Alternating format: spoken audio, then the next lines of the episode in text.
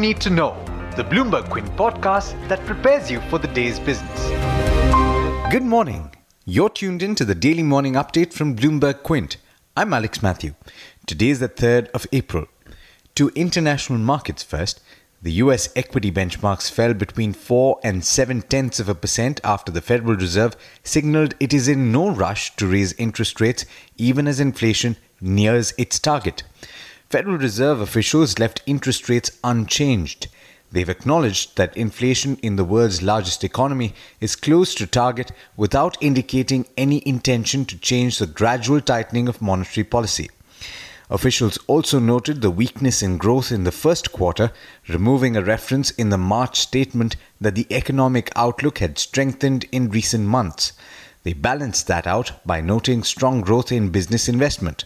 Political consulting firm Cambridge Analytica, that's been in the eye of a privacy storm surrounding Facebook, is shutting down. That's according to a Wall Street Journal report that cited an unnamed source.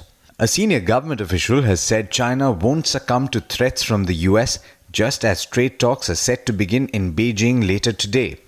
For example, China won't accept any US preconditions for negotiations, such as abandoning its long term advanced manufacturing ambitions or narrowing the trade gap by $100 billion, Bloomberg reported. Back home, the government has approved an ordinance to amend a law for speedy disposal of commercial disputes in a bid to improve India's ranking in the Ease of Doing Business Index. Overseas oil explorers did not make even a single bid in the first round of the bidding for the open acreage licensing program that ended on Wednesday. The program, among other things, seeks to open up India's oil and gas sector to attract more investors and boost production. The Cabinet has approved doubling the investment limit under the government's flagship senior citizen pension scheme to 15 lakh rupees. The move will guarantee a maximum pension of 10,000 rupees a month under the scheme. Rating agency Moody's Investor Services expects RBI's new stressed asset framework to strain bank profitability in the near term. Remember, public sector banks are still to report their numbers for the fourth quarter. Interglobe Aviation, Indigo's parent, will be in focus today after missed earnings estimates by a wide margin in the fourth quarter due to higher fuel expenses, lower fares, and foreign exchange losses. Its profit fell over 70% to 118 crore rupees. Asian markets that are currently open are trading mixed. The Japanese markets are shut today, but the Australian benchmark is trading positive, up as much as 7 tenths of a percent, and the Kospi in South Korea is trading flat. It's now over to Darshan Mehta for the trade setup for the day in India. Morning, Darshan. How's it looking today? Good morning, Alex. Good morning, viewers. If you're looking at uh, the SGX Nifty, that is indicating a negative outlook for our markets today. But commodities did well on the LME and they continue to do well on the Chinese markets.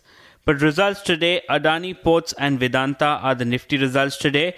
Among the larger mid caps, Adani Power, Castrol, Cera Sanitary, Edelweiss, Emami, Hexaware Technologies, IRB, JSW Energy, L&T Finance Holdings, MRF, Radico Khaitan, Venky's, PNB Housing, all these companies will be reporting numbers today. In terms of numbers after market hours, TBZ Godawari Power and Ispat, Mahindra Logistics, Astec Life, and International Paper were the companies which reported strong set of numbers. Tata Power and Siemens reported numbers which were in line with the street estimates, while Interglobe Aviation, Shanti Gears, and National Fertilizers were the companies that reported weak set of earnings. In terms of stocks to watch, Fidelity has said that they have sold in 1.19% stake in PC Jewelers on April 27th.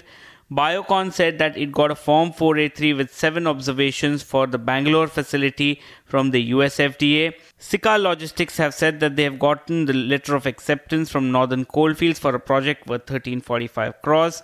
Fineotex Chemical says it's looking to expand in value added business and they're looking at acquisitions worth almost $30 million.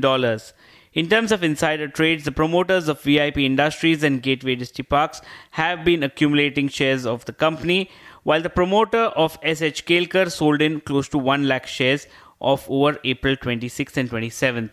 But there's much more you need to know before trade actually starts. For that, log on to our website, bloombergquint.com, and click on the All You Need to Know tab, and you'll be prepared for morning trade. Thanks, Darshan, and thank you for tuning in to this podcast. As always, there's a lot more on the website bloombergquint.com, so do check it out over the course of the day. Thanks for listening. This is Alex Matthews signing off. Have a great day.